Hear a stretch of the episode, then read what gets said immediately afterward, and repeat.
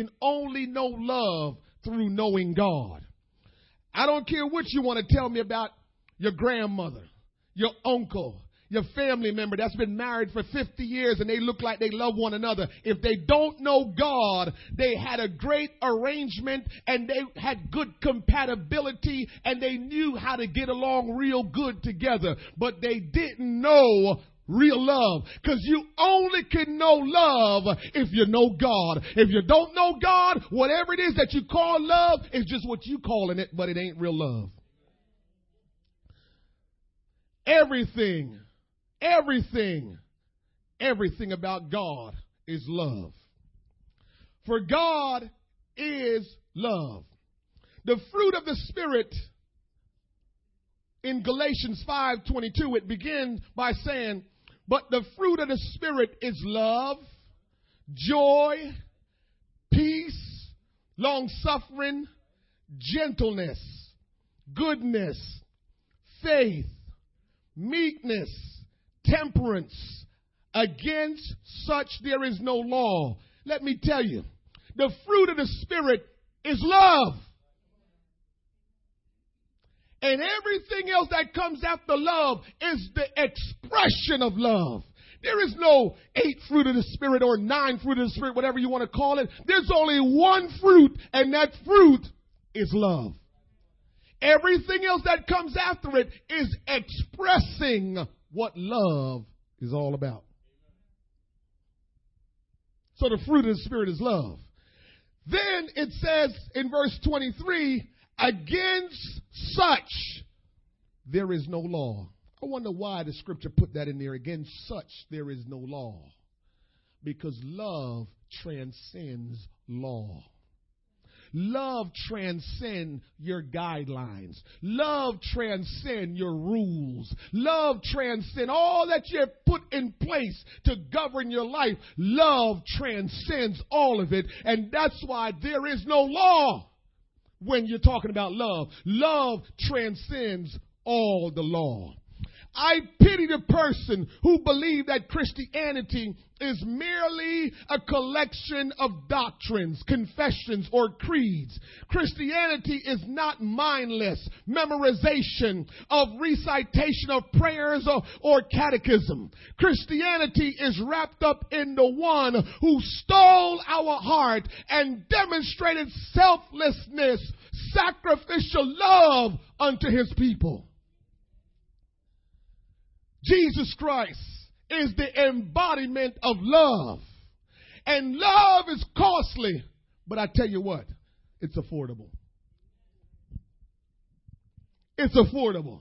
It's costly, but affordable. There's a lot of things in life we said, man, I wish I could do that, or I wish I could go there. I wish I could take a vacation all around the world, but I just can't afford it. I wish I could have that pocketbook, but I just can't afford it. I wish I could get those shoes, uh, but they cost so much I just can't afford it. We wish for a lot of things because we're not rich, but we just can't afford it. Well, love, it is costly, but you can afford it.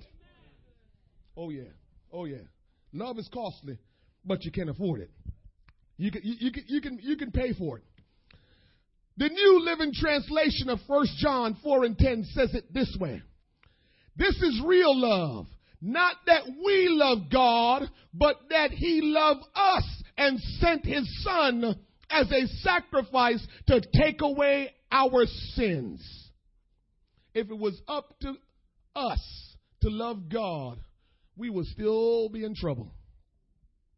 Because we don't know love. This is what I mean. That if you don't, if you never had a relationship with God, if you don't know God, if you're not living for God, you don't know love. And I don't mean to make you feel bad this morning about this, but whatever you're calling love is just a good, it's just good chemistry. Chemistry is not love. We can have good chemistry but don't love one another. We just have good chemistry. We're compatible. Things are working good. Don't mean we love one another. So for all the people you know been married 20, 11 years that's not living for Jesus Christ, they don't love one another because they don't know love because you can only know love by knowing who Jesus is. Now that's the word. That's going to mess with your emotions. That's going to make you say, man, I don't know what that pastor talking about. That's your emotions though. I'm not going to deal with the emotional part this morning because can I tell you this? Love ain't emotional. But if you do love someone, you will have emotion. Now, I don't know if you can understand that. People can demonstrate love without demonstrating emotion. But if you love someone, eventually there will be some emotions. Eventually there will be. But don't tell me, oh, they, they, they just so stone faced that they don't love nobody. Stone faced don't mean you don't love somebody. Love is not driven by emotions. Love is not driven by emotions. This real love, not that we love God, but that He loved us and sent his son as a sacrifice to take away sins. There's a lot of ways to, to, to understand love, but one of the ways you will always be, be able to, to understand how to demonstrate love is how much you give. What are you giving? Is it something that you can afford, just, just as easily afford? Is it something that you have so much of it that you can give it? Is it something that, hey, no big deal if you lose it? Or you're giving something that, my goodness, this is taking everything out of me to give this. Think about God coming to this world. When Almighty God said that I need to go and save my people. Always understand this. You hear me say time and time again. I will keep repeating it. God did not send his son to die for his people. He would not be a good God for sending his son to die for his creation. Can you imagine creating something and then when it didn't work right, you send somebody else to go destroy it? Makes no sense. So what God did when his people that he created got in trouble, he became one of them. God will always take one of us to reach our nation. He will not use a foreigner to reach a country that is foreign to that person. He will have to take one from among them. Our global mission guy that's coming here will tell you this. Whenever you go into a foreign country to minister and to reach people, the very first thing you do is find a native person from that country and duplicate yourself in that person. Because you, the foreigner, won't reach them.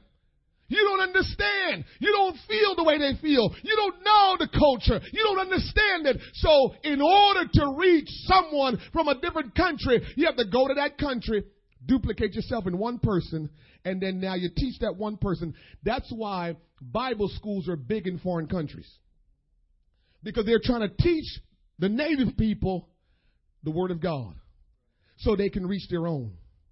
And so God says, I have to reach my own. I can't send my child to do that. What child? There was no God's son.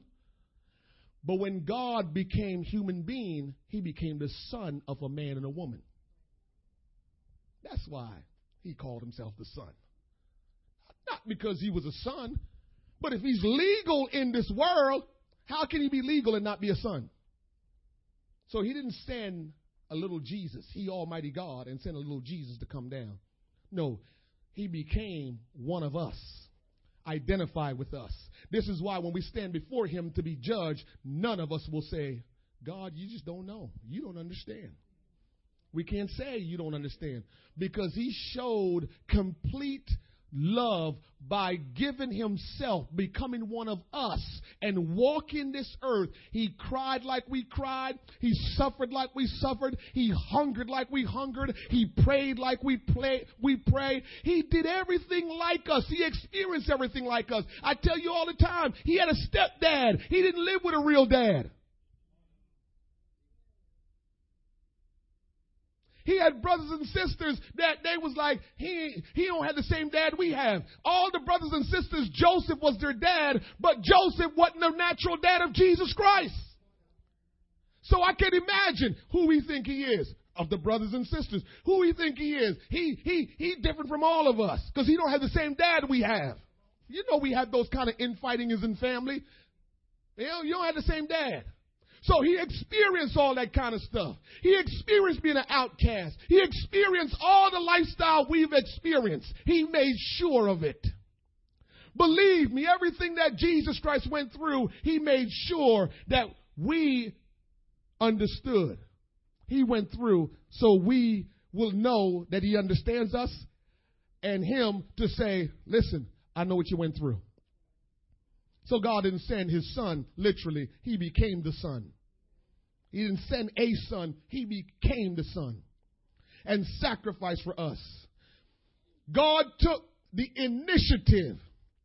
Love don't mean when you decide to love me, that's when I'll love you. Love is predicated on you deciding and determining, I am going to love you. And when God loved us, He didn't love us while we was doing good. We want the people in our life to love, to start doing good, what we want them to do before we decide we're going to love them. I can't love nobody like that. Well, I wonder if God would have said that about you. I can't love nobody like that. Where would we be today because we weren't good people when God loved us and died for us? We weren't doing right. So why are we requiring everybody to do right for us to love them? Why we got to say, well, if they don't, I'm not. That ain't why, why that, that's not what God showed us about love. Love is costly. And maybe that's why a lot of us haven't demonstrated love because we know it's costly. We just couldn't, we, we couldn't term, we couldn't get the proper terminology for it that is costly. Somebody say love is costly. It certainly is. And so he took the initiative. God so wanted a relationship with you and me that he bridged the sin barrier to reach us. You don't realize that when we sinned, the very first sin we committed, Adam committed, you don't realize God was no longer connected to us anymore. Because God cannot connect himself with sinners. It's not until we get cleaned up can he connect himself to us. That's why nobody can receive the Holy Ghost until they repent and become pure in their heart before God can connect with them. But that's another story. That's not what we're talking about today. We're talking about love is costly. And so God wanted a relationship, so he bridged that sin barrier to reach us. Listen to this statement. What sin breaks, only love can mend. What sin breaks, only love can mend. The relationship between God and mankind was broken by sin. And what sin broke, only love was able to mend. If we're going to get anywhere, it's only going to be done through love. If we're going to have good relationship first with God and then with each other, it's only could be done through love. And we've been walking around trying to figure out how to have relationship the way we want to and realize that the king of relationship, whose name is Jesus Christ, the Almighty God, He is the one that can teach you how to have good relationship. Without Him, your stuff is not strong. Whatever you want to call good relationship, it's not good relationship. It's just getting along. Because good relationship is built on the foundation of love. And so sin breaks communion with us and God. And because God loved us, He established a way to bridge the gap in order to connect with us, in order to still have relationship with us. He wanted relationship so bad can I throw this in? Don't marry nobody that you just, oh, you know, I love you so much. You love you so much. You're just so great and so wonderful. You know who you're supposed to marry? Marry the person who you can't live without. You know why? Every time, because we're people, Jesus loved us and he got frustrated with us. So we're going to get frustrated with one another. Every time you get frustrated, when it's somebody that you love, and you realize, I can't do without this person, Love forces you to fix it. See, when there's no love, we ain't fixing nothing. You ain't fixing nothing. If ain't no love, ain't fixing nothing, Gina. Ain't no love. That's why we so easy. I'm done with them.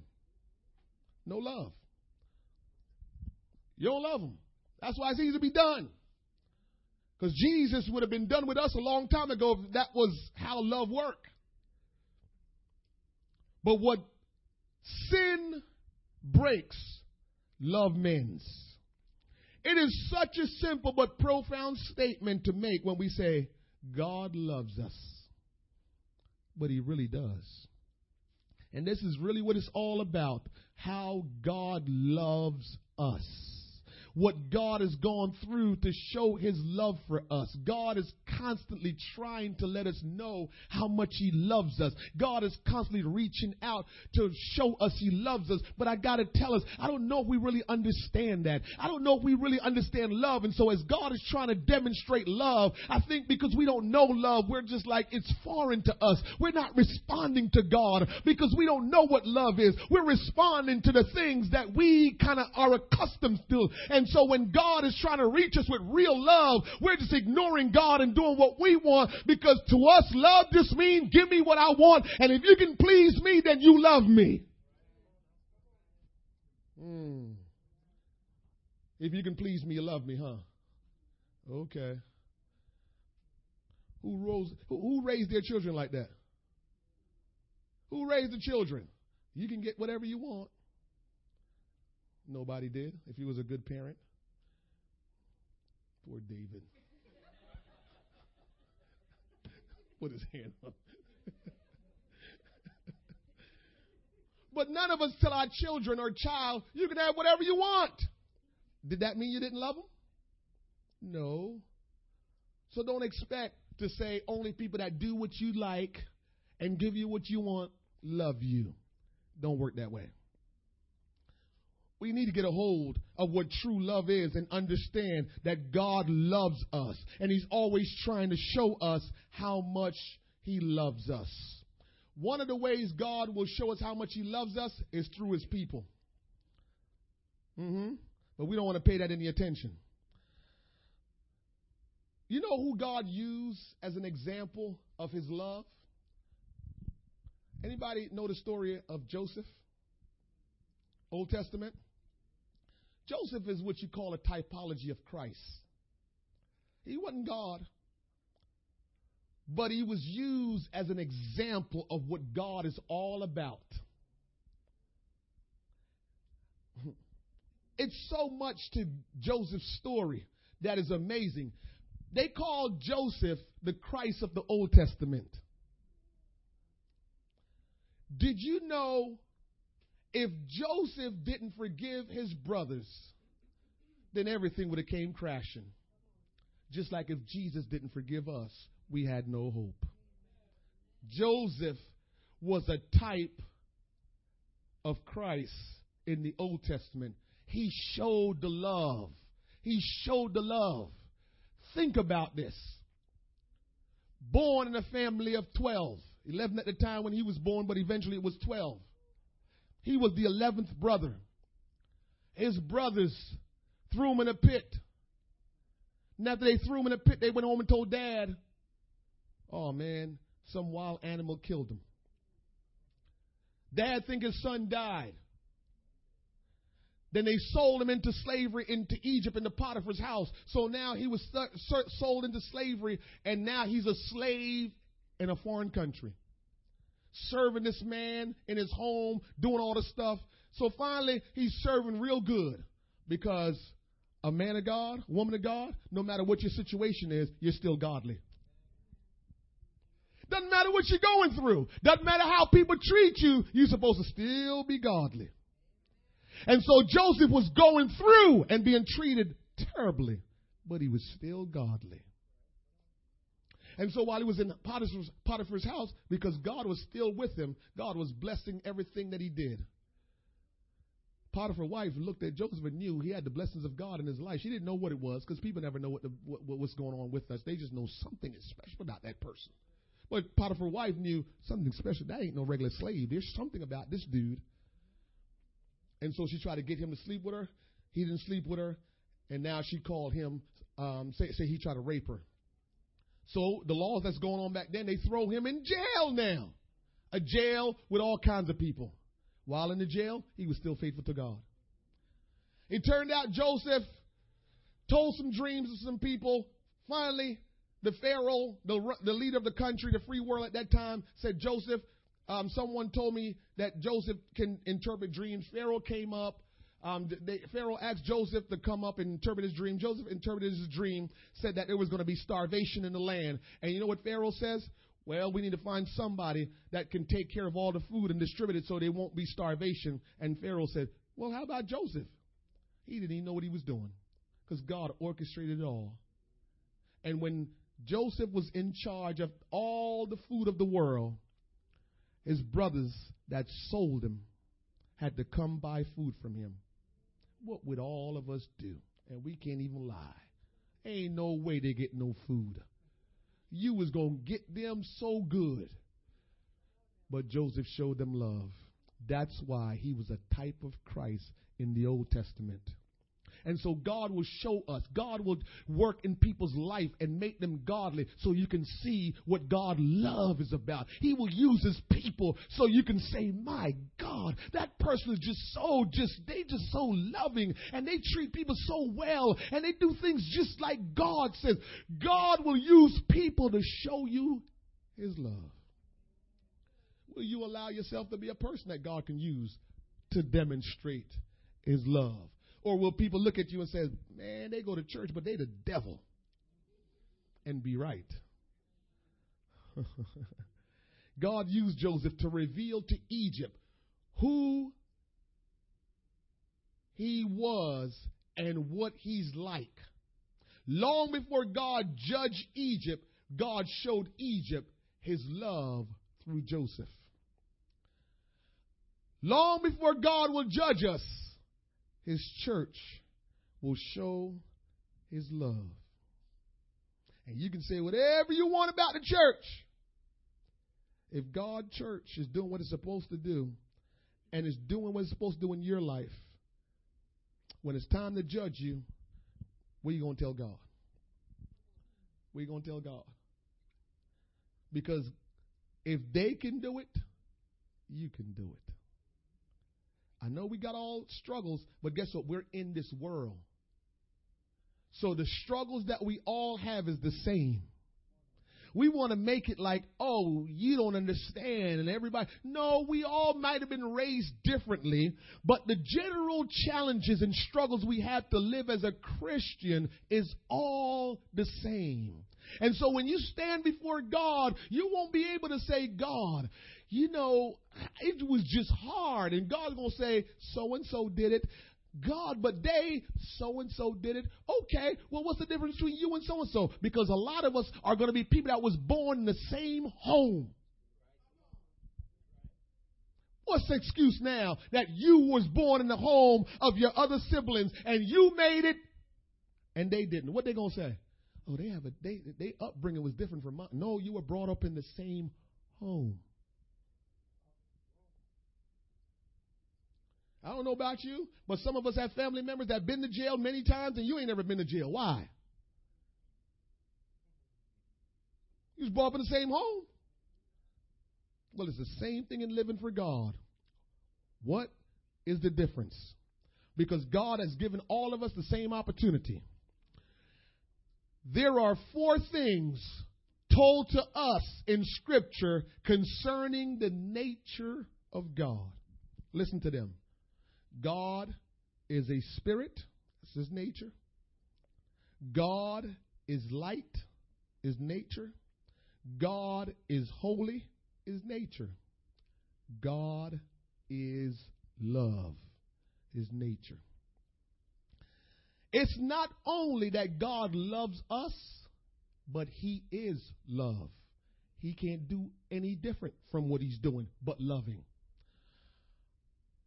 somehow we have this misconception that because God loves us so much, that if we just come to church enough, we pray a little bit, we do a little something here and there, we going to heaven because God love us so much.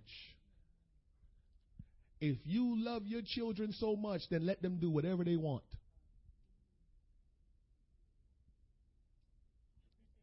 All of us love our kids, but they're not going to do whatever they want. So, a lot of us, without really understanding, is acting like, as the children of God, we can do whatever we want, but we'll still go to heaven because God loves us. Can do whatever you want and go to heaven. God's going to love you no matter what. What I say? That serial murderer, that serial rapist, his mom loved him. He on death row, his mom loved him. When they was giving him the injection for him to die, his mom was there. She didn't stop loving him. She might have been just sickened by the things he did. She didn't stop loving him. That's God. He might be sickened by some of the things that we've done, but he ain't stopped loving us. He might be all just distraught. Look at the creation that I've created, but I still love them. I'm still making a way for them. I'm still reaching after them. I'm still trying to save them. I'm still trying to get them to go to heaven, but they must respond to me. Love is costly. And God has proven that to us that love is costly. We haven't loved because it's costing us a lot. We want love to be just like anything else, convenient.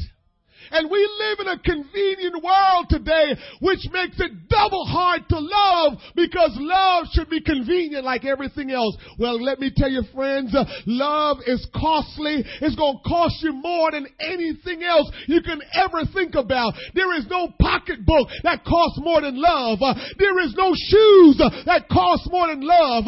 There is no diamond that costs more than love. There is no pearl that costs more than love. Love is the most costly thing uh, you can ever purchase. Nothing more costly than love. And we want to experience it and don't pay a dime or some crumbs. That's what we called it back in the. Back in the day, I only got some crumbs in my pocket. Give you some crumbs. That's what we want. We want to experience love with some crumbs. You can't experience love with crumbs because love is costly. Turn your Bibles or look up on the screen. That, that's probably easier. Luke chapter 7, verse 36. Here's the meat of what I'm talking about today. I had to establish to you that none of us know more about love than Almighty God Himself. Nobody. He is the author of love. He is the authority of love. There is, there is, there is none else that is more authoritative in love. And so he established it, let us know what love is all about. So we can understand there is no shortcuts to love because it's expensive, it's costly. But the great news about it, I don't care how you're living in this world, you can afford it. I don't care how much money you have in the bank right now, you can afford it. I don't care what's going on in your life, you can afford love. Luke chapter 7, verse 36. And one of the Pharisees, somebody say Pharisees. Pharisees is a, the Pharisees were religious. They weren't godly. They knew all the rituals, but they didn't practice truth. Pharisees play the game, but they're not all about what Jesus is all about. So when you read Pharisees, you says, okay, he's a pretender. Pharisee is a pretender. They're religious. And one of the Pharisees desired him, talking about Jesus, that he would eat with him. And he, Jesus, went in the Pharisee's house and sat down to meat. And behold, hmm, a woman in the city which was a sinner. Somebody say sinner. She was a sinner. She was a mess. when the Bible points you out and call you a sinner, I mean you was just a mess. And so this woman, she was a sinner. When she knew that Jesus sat at meat in the Pharisee's house, Sister Suzette, she bought an alabaster box of ointment. The Bible says she knew Jesus was at the Pharisee's house. She brought an alabaster, alabaster box. She brought it to the Pharisee's house. Notice, did you read anything where the Pharisee invited her? Did you read any place where Jesus said, Won't you come with me? I'm going to this Pharisee house, so come with me. So, how did she get there? She said, I'm going to try to get in here. Jesus in there. Let me try to get in there. So let's just deal with that for a second. What made her decide that if Jesus is in the house, I got to get there? What made her decide that? What made her risk herself of being embarrassed? She's a sinner, so she could have stood at the door and they go, Sinner woman, get out of here. She risked that. What made her realize Jesus is in that house and I need to get in that house? What are we waiting on? What do we need to be encouraged? What do we need to prop us up? What do we need to push us to say, Jesus is in the house uh, and I need to get there? What do we need to say, Jesus is in my life and I need to let this life uh, be a representation of Him being in my life? What, what, what what's wrong? Why are we not saying that? What, what's the struggle with us? Uh, somebody tell me why she determined she got to get into the house where Jesus was but somehow it's not that serious to us. People are dying from left to right, and, and we're not serious about, I need to make sure I get with Jesus. This sinner. Maybe we don't think we're sinners. Maybe we think we're real good people. Maybe we think we're pleasing God. Maybe we think that we got a great relationship with God. Maybe we think we just top notch with God. And that's why we're not worrying about it. But this sinner, she got there with her ointment, her alabaster box. Tell you a little bit about the alabaster box. First of all, the ointment that was in it was very expensive, it was very precious. Let's kind of think of it like this because I like to make things real to you, not something you can't imagine. But let's think about it like this. There are some places you go to go buy an ounce of perfume and it costs you a ton ounce of perfume. Cost you a ton. You're like, what in the world? It's just a little perfume. Well, just think of it like that. That this woman had some perfume in that box that was so expensive, it was just ridiculous back then. And you know how you know it's expensive? Because the box, the alabaster box that it was in, the alabaster box was made from a stone called alabastron, found in Egypt. This, the, the stone that is used to make this box that we say is found in Egypt resembles marble, but it's a little bit more softer than marble. And so it's able to be fashioned into a little box.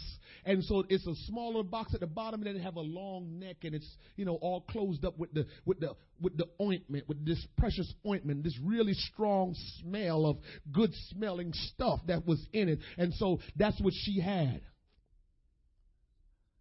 How did she get it? She was a sinner. Of course, they want to say she was a prostitute. You know, when you read certain things in the Bible, you know, say, what kind of woman was she? She had to be a prostitute because how did she, you know, she was such a sinner. She, how did she get that money? Because when you're it means that your daddy not living for God and your husband not living for God, and you just in that eh, you just was a nomad and you was just living by yourself and you had nothing going on and and and and and you just living in sin. And so, in order to get money, the only thing you can do back then is sell yourself. And so they, if you read some commentary, they'll tell you that's what she was doing, selling herself. And so that's how she was able to make money. And so all the money she made, she was able to purchase this thing. She was saving for retirement. But she heard Jesus was in the Pharisee's house. She heard Jesus was in this house and she needed to get there. Verse 38 says, and stood at his feet. Once she got in, she got by his feet behind him, weeping and began to wash his feet with her tears. When I went to Israel in February, they told me, you know, there's always stories behind stories. They told me that back in the day, women, when they wept and cried, preserved their tears in a little container. So while you were reading this and figuring she's crying and tears falling, that's what she's using, that could be true. But they say back then, women kept their tears because it was precious. Old time people used to say, save your tears for when your mom died. That's what the old timers used to say. Save them tears. You crying for no reason. Save it for when your mama died. Save it for when your daddy died. So don't waste your tears because they thought tears was precious. So those women, when they cried, they saved their tears. So some people would say she actually had two things with things in it the alabaster and another container with her tears. And she was wiping his feet with her hair while she was at his feet, and did wipe them with her hair of her head, and kissed his feet and anointed them with ointment. What made this sinner woman kissing Jesus' feet? Now think about this. We walk around closed toe, especially in wintertime, shoes. We have on these pretty socks. I got on some today. These fancy socks. Nasir got some on. Yellow. I don't know what yellow got to do with anything. But they just yellow. And we all wear these socks. Tom, you conservative today. You forgot to wear your stuff. Barry, you forgot your stuff. But we, we wear these fancy socks all the time, and we got our nice closed toe shoes on, and, and, and we change our, I think we change our socks every, te- every day. So really and truly be honest with you, by the time we take our stuff off and we just kind of rinse it off with some water, our feet really kind of clean. Now I know most of us still ain't kissing each other's feet, but back then they wore sandals. The place is dusty. So them feet, they kind of crusty. Jesus had crusty feet. Yeah, yeah. Our Messiah, the Master, he had crusty feet. So when he rolled up in the house with them sandals, his stuff was crusty. But she used her tears and her hair and wiped his feet and kissed it. This sinner woman. This woman that was the worst of the worst. She wiped his feet and kissed it. What made her do that? Hmm. What made her do that? Now, when the Pharisee which had bidden him, the one that asked him to come to the house, when he saw it, he spake within himself, meaning he was talking to himself, saying, This man, talking about Jesus, if he were a prophet, here we go. His religious stuff just came out. Because, you know, he was, he, oh God. So this religious dude wanted to seem more religious, so he invited Jesus over to his house. And nobody can play, nobody can play Jesus. He gonna play us all if we try to ever play him. You can't play God. So he think he gonna show himself to be something. Yeah, this dude, he seemed like a prophet. I'm to invite him over to my house because I'm the man. I'm the Pharisee. So he said within himself, he said, if he were the prophet, he's saying, I thought in his mind, just just go with me a little bit. If this dude is really the Messiah, if he's the prophet, how does he not know that sinner woman is doing this to him? This, this is what he's trying to say. He says, This man, if he were a prophet, would have known who and what manner of woman this is that touched him, for she is a sinner. Mm-hmm. That's how y'all church folks do. Church folks, man, God messing with them kind of people. People that you see look terrible and things not going good for them, we judge them. They can't be right because look at them something ain't right with them because they look a mess. That's that. When you say that the next time, you're religious. The way you respond to people tells if you're a Christian or you just religious. This Pharisee was religious. Can he not tell who that is? That messed up lady that's doing all that. Why he even let her touch him? Oh God, help us. We don't understand this. Verse 40. And Jesus answering said unto him, because he read Jesus, I told you God reads mine. And Jesus answering said unto him, Simon, that's the name of the Pharisee. Simon, I have somewhat to say unto thee. And he said, Master, say on. Check this out how good Jesus is. He's just so good. There was a certain creditor which had two debtors. The one owed 500 pence, the other 50. And when they had nothing to pay, he frankly forgave them both. Tell me, therefore, which of them will love him? Keyword there, most. He didn't say which one will love him because everybody's supposed to love God. He said, which one will love most?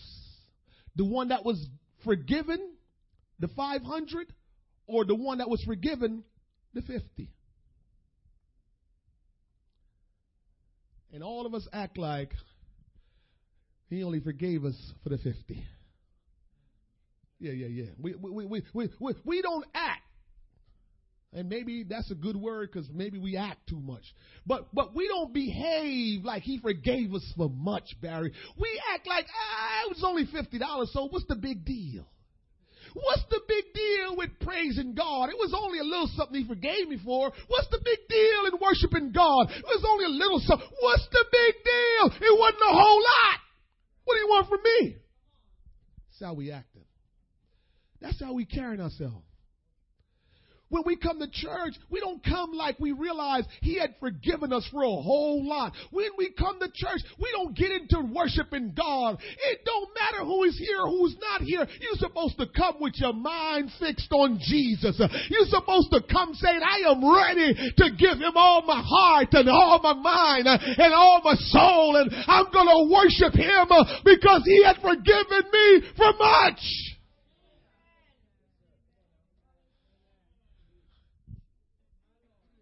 I don't know who was born in church. I figured it out after re- reading this. Why we have a little bit of issue with our children that's born in church. They haven't been forgiven much. They was raised up in the house of God. They wasn't really exposed to a whole lot of stuff. And so they ain't appreciating God the way they need to because everything was just too good for them. But for you and me who was not raised up in church, what's our problem? What, what is it? We haven't been forgiven much? You think it's only 50 that he, that he forgave you for 50 sins? You think it's only 500 sins? Oh no, baby. He has forgiven you for more than 500 sins. Uh, he had forgiven you for a whole lot. Remember, he didn't label the sin, it's how much sin. Because sin don't matter. He don't label them. Okay, lying, that's not that bad, but murdering is bad. He don't label sin. So forget that.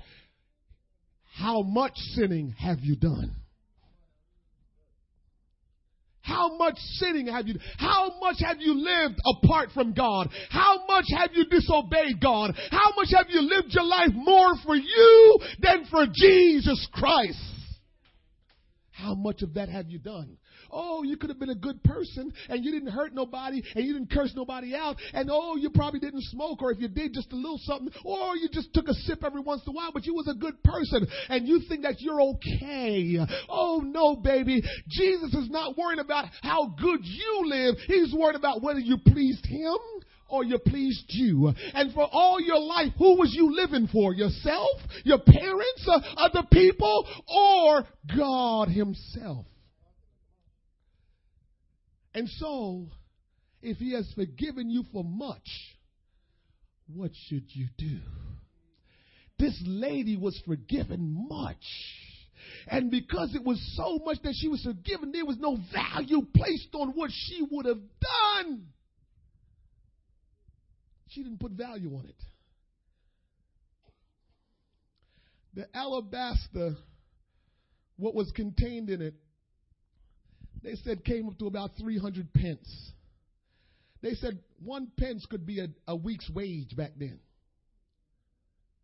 Think about that. One pence could have been a week's wage back then.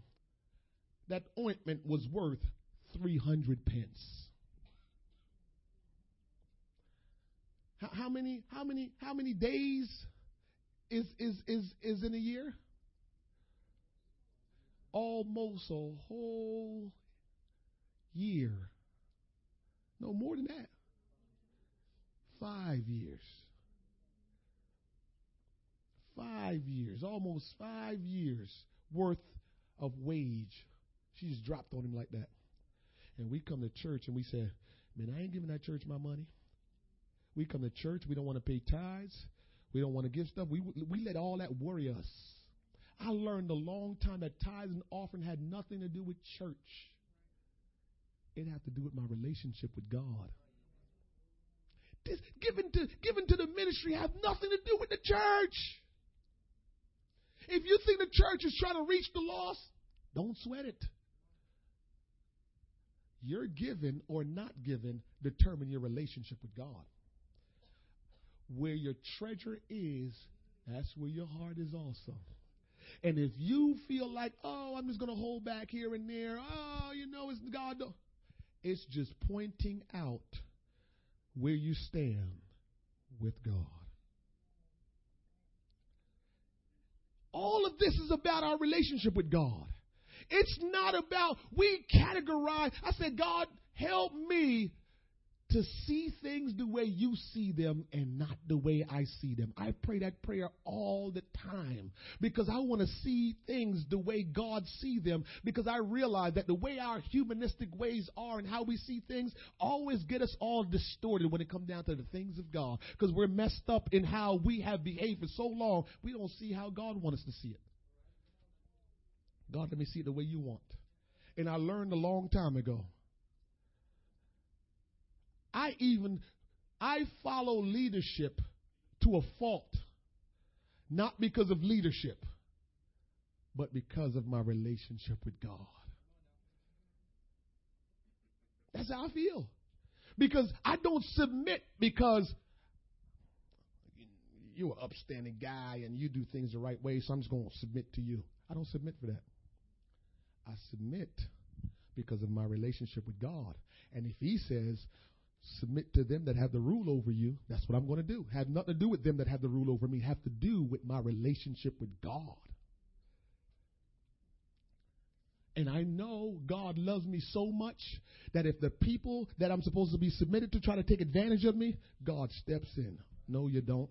That's my son right there. No, you don't. That's my daughter right there. I didn't tell you to take advantage of them. I told you to stay in your position so they can submit to you and you take good care of them like I would. I didn't tell you to do stuff to them. That's why the Lord says, don't be Lord over my people. For those of you that make yourself a member of this church, I can't treat you the way I want to. The Lord will burn my tail up. And believe me, I'd rather you be my enemy than God be my enemy.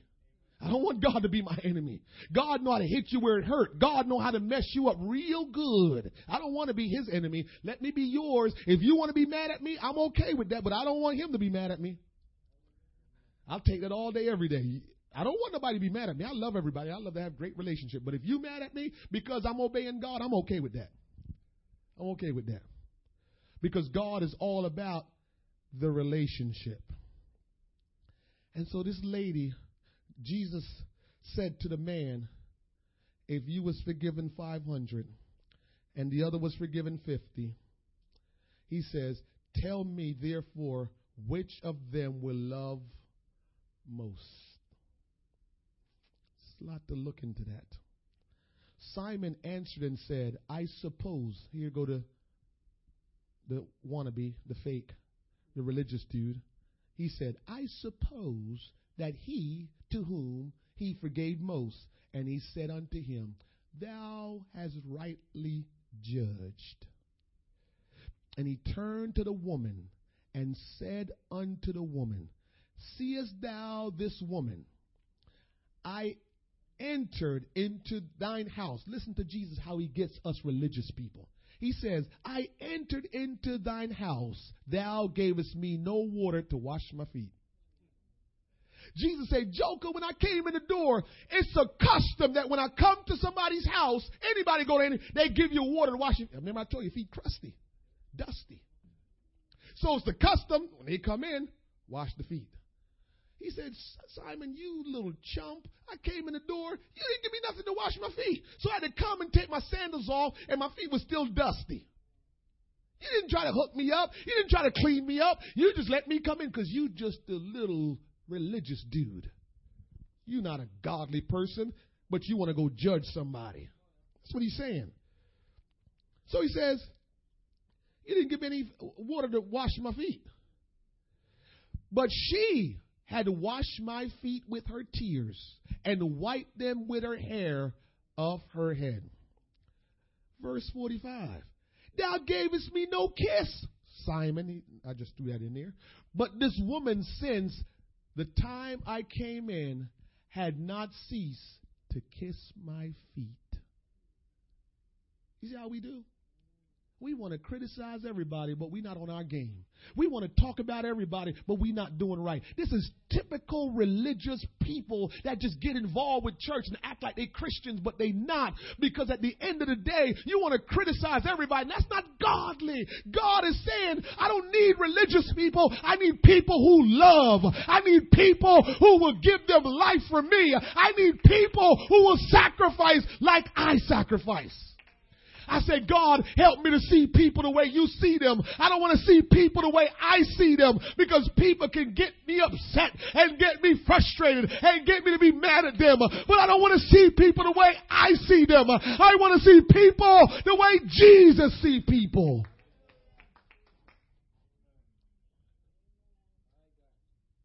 They killing this lady because she a sinner. When she didn't go all let me invite him over to the house. She just looked around. There's Jesus. He going to Simon's house. I got to figure out a way how to get in there. That's a real Christian person. That's somebody that's trying to seek after God. That's somebody that's trying to say, I know, I know I need him in my life. Somehow we don't think we need him in our life. That's how we behave it anyway.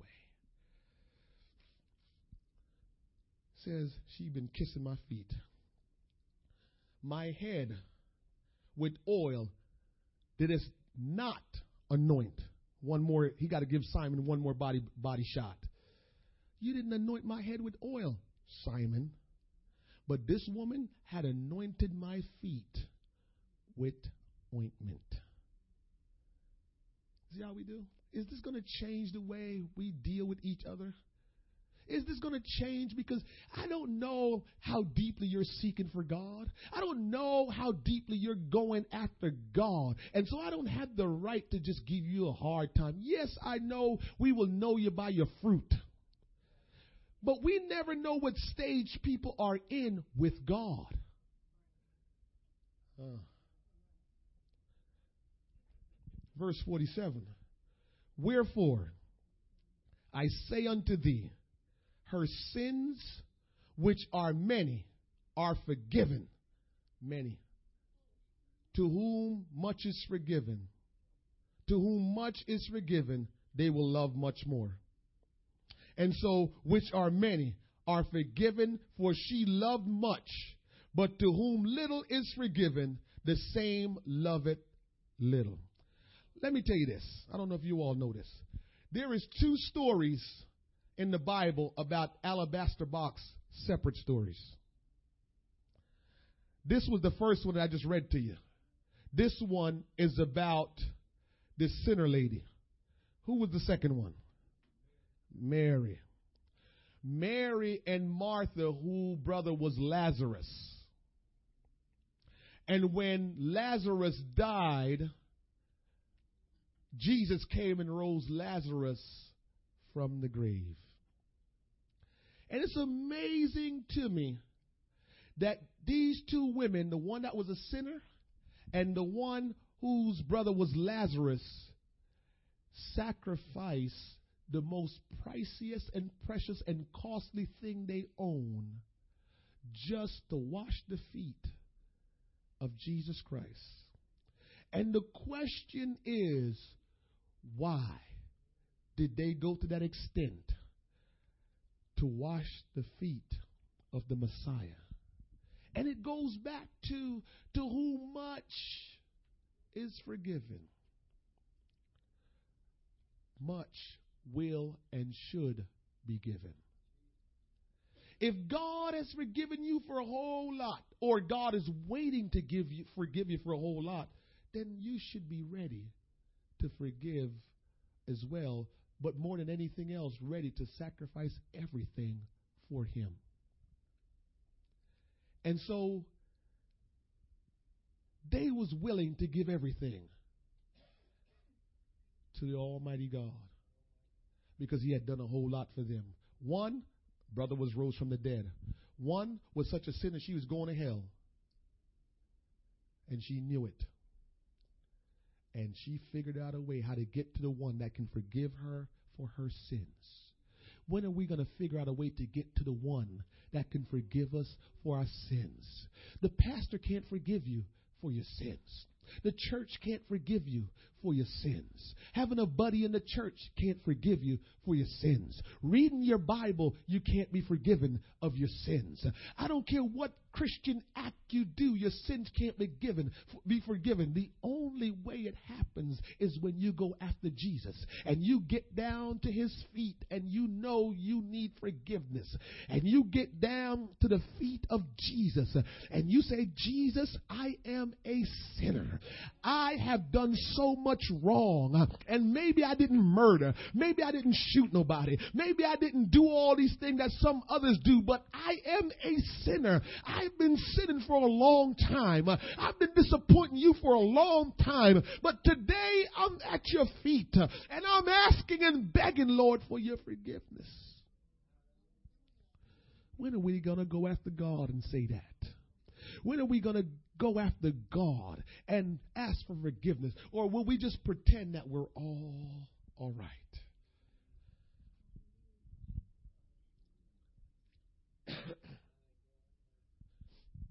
First Peter chapter 4 verse 8 says this and I finally got it. People used to always ask me this question and I finally got the answer. And above all things have fervent charity. The word charity means love. Among yourselves. For charity shall cover the multitude of sins. Love transcend your sin. Because there's no way you can love and stay in your sin. Help me, Jesus.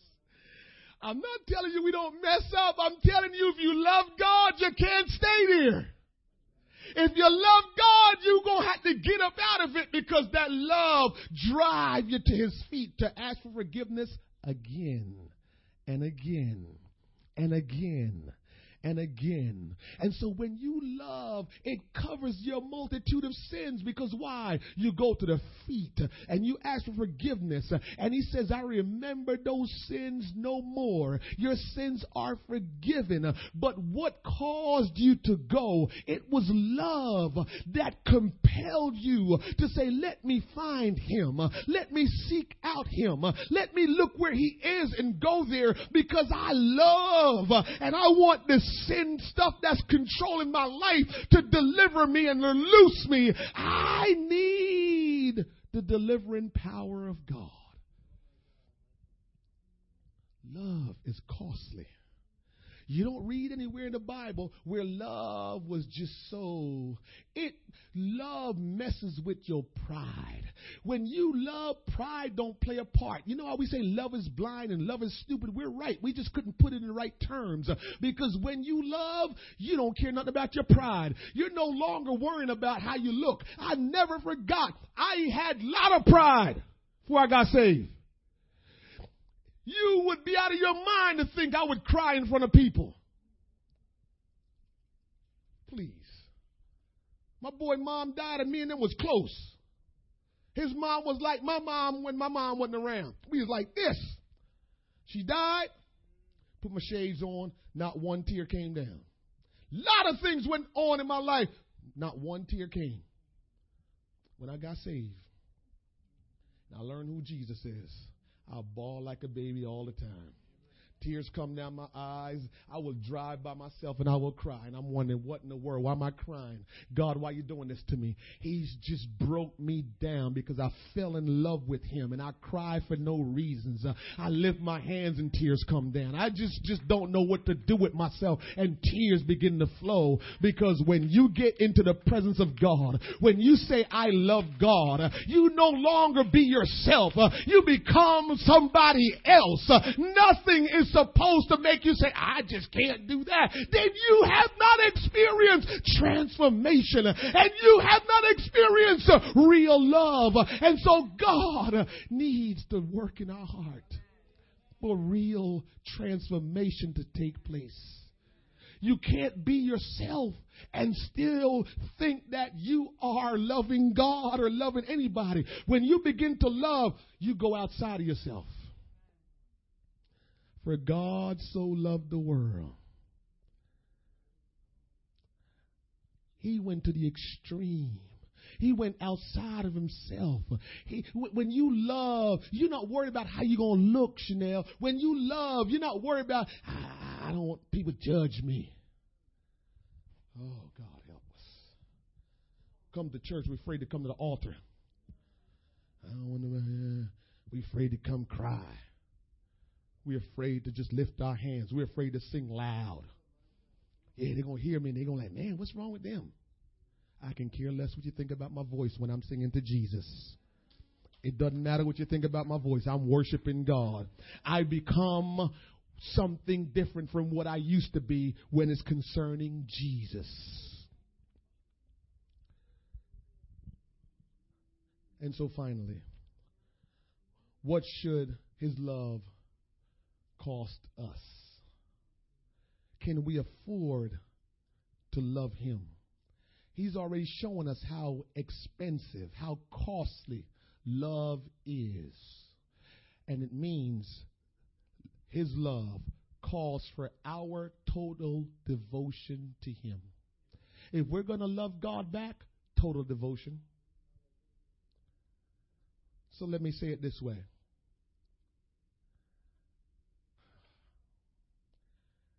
if God brings me into a church, whatever that church is doing, I need to do. If not, I need to go find a church that I know that's where God want me to. Wherever God says this is where you belong, you're supposed to be doing what they're doing. Because it has nothing to do with the church. I wish if this is the message that I can get through to you, if nothing else, your action has nothing to do with anybody. It has to do with your love for God. That's all it has to do with. It has nothing to do with you personally and people personally. It has to do with your love for God. So if God places me in a congregation, if they have in church on Sunday morning, I'm going to be there. Again, has nothing to do with the church. If they're having prayer meetings on Saturday evening at 6:30, I'm going to be there. Has nothing to do with the church. If they have Thursday evening, they have Bible study, I'm going to be there. Has nothing to do with the church. This has to do with my desire to get to God, to let Him know I love Him. This has to do with my desire. When I come in, you see, when I come to church, what it does, it impacts my life. And then I take that and I carry it with me wherever I go. I got to be honest with you. The least you get of God, the least you can impact other people's life. You cannot impact other people's life on just a little bit of time you throw in when you come. And then, if you come and you never get involved worshiping, you're leaving empty. You're leaving with head knowledge.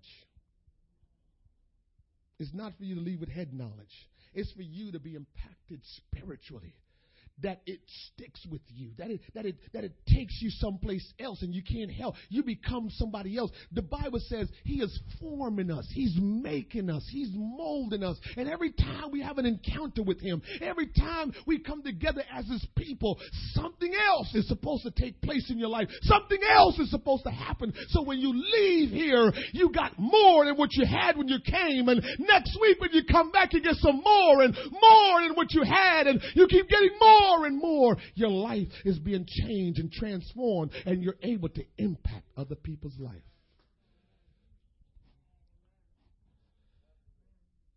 Can't be traditional. It's too late to be traditional. It's too late to just be a Sunday Christian. It's too late. We got to get a real relationship, a real love for God. It's too late.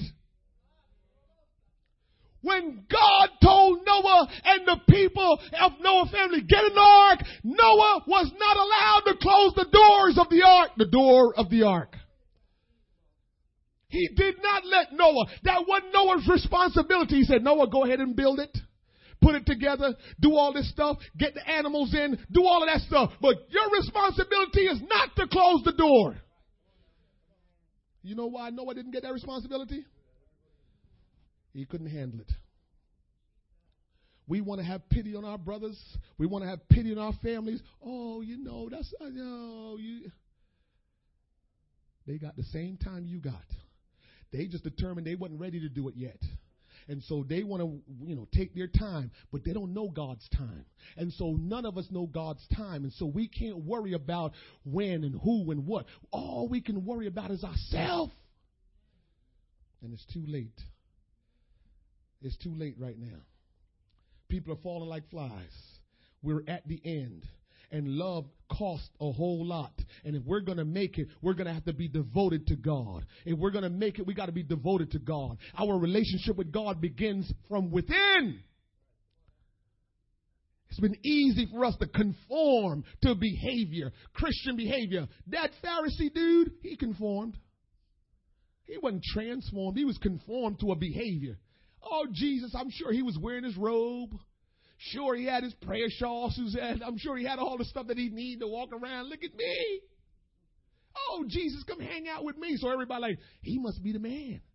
Jesus went over to his house. Guess who was the man that day? That sinner woman. It wasn't that joker Pharisee um, Simon, because Jesus broke him down. I don't know what happened to him after Jesus got done with him. He thought he was going to have dinner to brag about him and Jesus. He probably just was sitting there like, and Jesus walked out. Thanks for the dinner. God bless you. And that lady got up and walked out with Jesus. Not even thinking about her five years worth of money and her hair was all in his feet and kissing and who man they're going to talk about her she was kissing god's feet she was kissing the messiah's feet what is up with her she left out blessed she left out with eternal life in front of her from the heart the issues of life flow so love must start from within our love must come from our heart or it's meaningless. It can be a rule of ritual. I'm sorry, it can't be a rule or ritual. Love has to just flow from your heart that moves you to do sacrificial, compassionate thing. What should his love cost us? His love call for our submission. We don't like that word. It sounds. Mm. His love calls for our ongoing investment in His kingdom. Did you ever think about when you come to church, somebody might need you?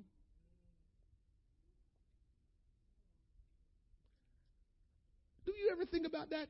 Somebody needs to see my face today. Something about me when I show up, somebody just gets blessed from it, gets encouraged. Did you ever stop and think about that? We don't do that. Put somebody on the spot. When I see David Phillips, something happens to me. Because I knew David Phillips. When I see him show up in church, something just happens to me. To me, it's a miracle. To me, I'm just like, I don't even think he knows how much of a miracle it is for him to come to church. I don't even think he knows. I don't think he understands what has happened and what the possibilities of God. But I see him and something just, I said, man, God, he here again. Because I knew him a long time. And I knew his lifestyle. But he's showing up. He's showing up. And I keep saying, God, I know you can do something great in his life. God, I know you can do something great in his life. And I'm praying every day, God, do that great thing in his life because I know you can do something great in his life. And it doesn't matter. I know he has struggles. I know he has things. And I know he have challenges. But I will never give up on you, Mr. Phillips. I will never give up on you. I really believe God wants to do something great in your life. I really believe it. And I will not give up on you no matter what's going on. I don't care what nobody come and tell me. Well, I saw him doing this and I saw him doing that. I could care less what nobody tell me. I just know for you to be here today is a miracle, which means the possibilities are still endless. The possibilities are still achievable.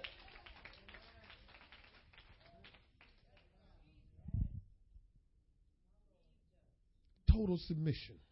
His love calls for ongoing investment in the kingdom we are to love him with all of our energies, all of our resources, all of our abilities, and all of our talents. This does not mean shaking of the head, yeah, yeah, yeah, or amen. No, all of us, everything in us. Finally, I want to close with this the cross. The cross the cross. The cross, we've said, we've said is the emblem of suffering and shame. We call it a lot of things. Pick up your cross and follow me, and we need to die daily, all this kind of stuff. But I'm going to tell you the real essence of the cross. The real essence of the cross demonstrate divine love. Let me tell you how it does cross come up from the ground and reach across like this. The cross, the foundation is in the earth. That's where man was taken from, formed and molded and made. And it goes all the way up. Man was taken from this, and man is supposed to worship the Creator who is far above. That's just one piece.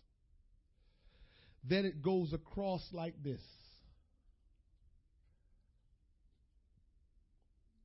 And it represents when Jesus was on the cross.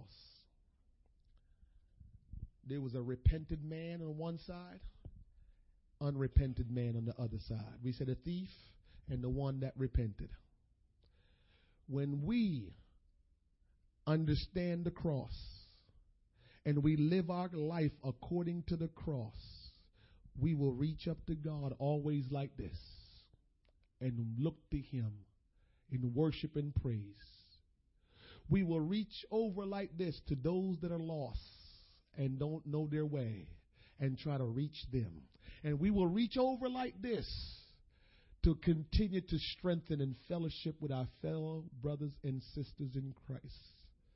That cross that comes this way and go that way teach us what total love is all about us and God, us and unsaved people, and us and the people that's living for God. If those things are not working in your life, love is not working in your life. Will you stand today?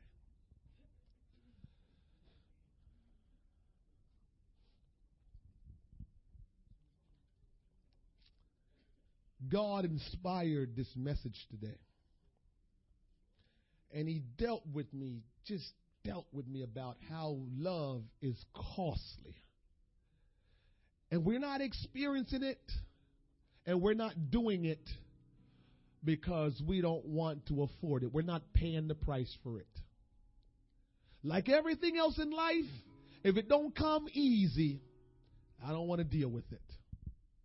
And then sometimes we get to a place where we think we can experience it without giving what we need to give. The Bible makes it clear, Brother Tony, you can only reap from what you've sown. You can't reap something if you didn't sow nothing. And we want to reap from people's life. We want to reap from God. But we haven't planted any love. And today I want to challenge you if you will take a step out of your seat. If you can kneel, kneel. If you need to stand, stand. But recommit and rededicate your life to God. If that woman can do it, what are we going to do? If that woman that knew she was a sinner could go find and kneel down by Jesus' feet, Jesus is not asking you today to wash his feet with your hair. Jesus is not asking you to wash his feet with your tears. Jesus is not asking you to, to pour out that ointment that's so expensive and, and say, pour it on him. But how are you going to demonstrate your love to Jesus today? What kind of love will you demonstrate to God today? And until you can get outside of yourself, and that's why I'm challenging you today.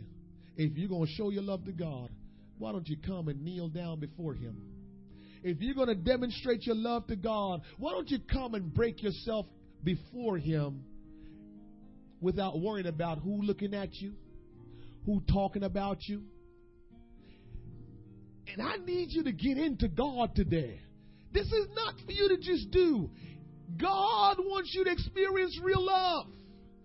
God wants you to know and understand. He didn't show us those two ladies with the alabaster box. He didn't show us those two ladies to just. But He showed us those two ladies because He wants us to understand what true love, divine love, is all about. And if you're going to let God know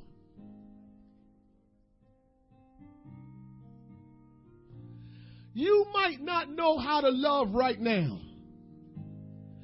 But how you can get started is understanding how to at least thank Him for what He has done for you. If you can get to a place today of thanking God for what He's done for you, or for what He can do for you, the Bible says every knee shall bow and every tongue shall confess. You can bow and confess now, or you will later. And for some of us, it's going to be too late by the time we're ready to bow and confess. Because I'm telling you, I know it in my heart and my soul, in every fiber of my being. If you hold back from God, hell is coming your way. Hell is coming your way. And you are going to experience what you cannot handle. And you're going to either repent and call on God at that time, or you can still hold back from God. And then when it's time for Him to rapture His church out of here, you're going to be left because you never responded. God is calling on us today. God is calling us today he said, I gave everything. It was costly. It cost me everything to rescue you all. It cost me everything to give you an opportunity to be saved. It cost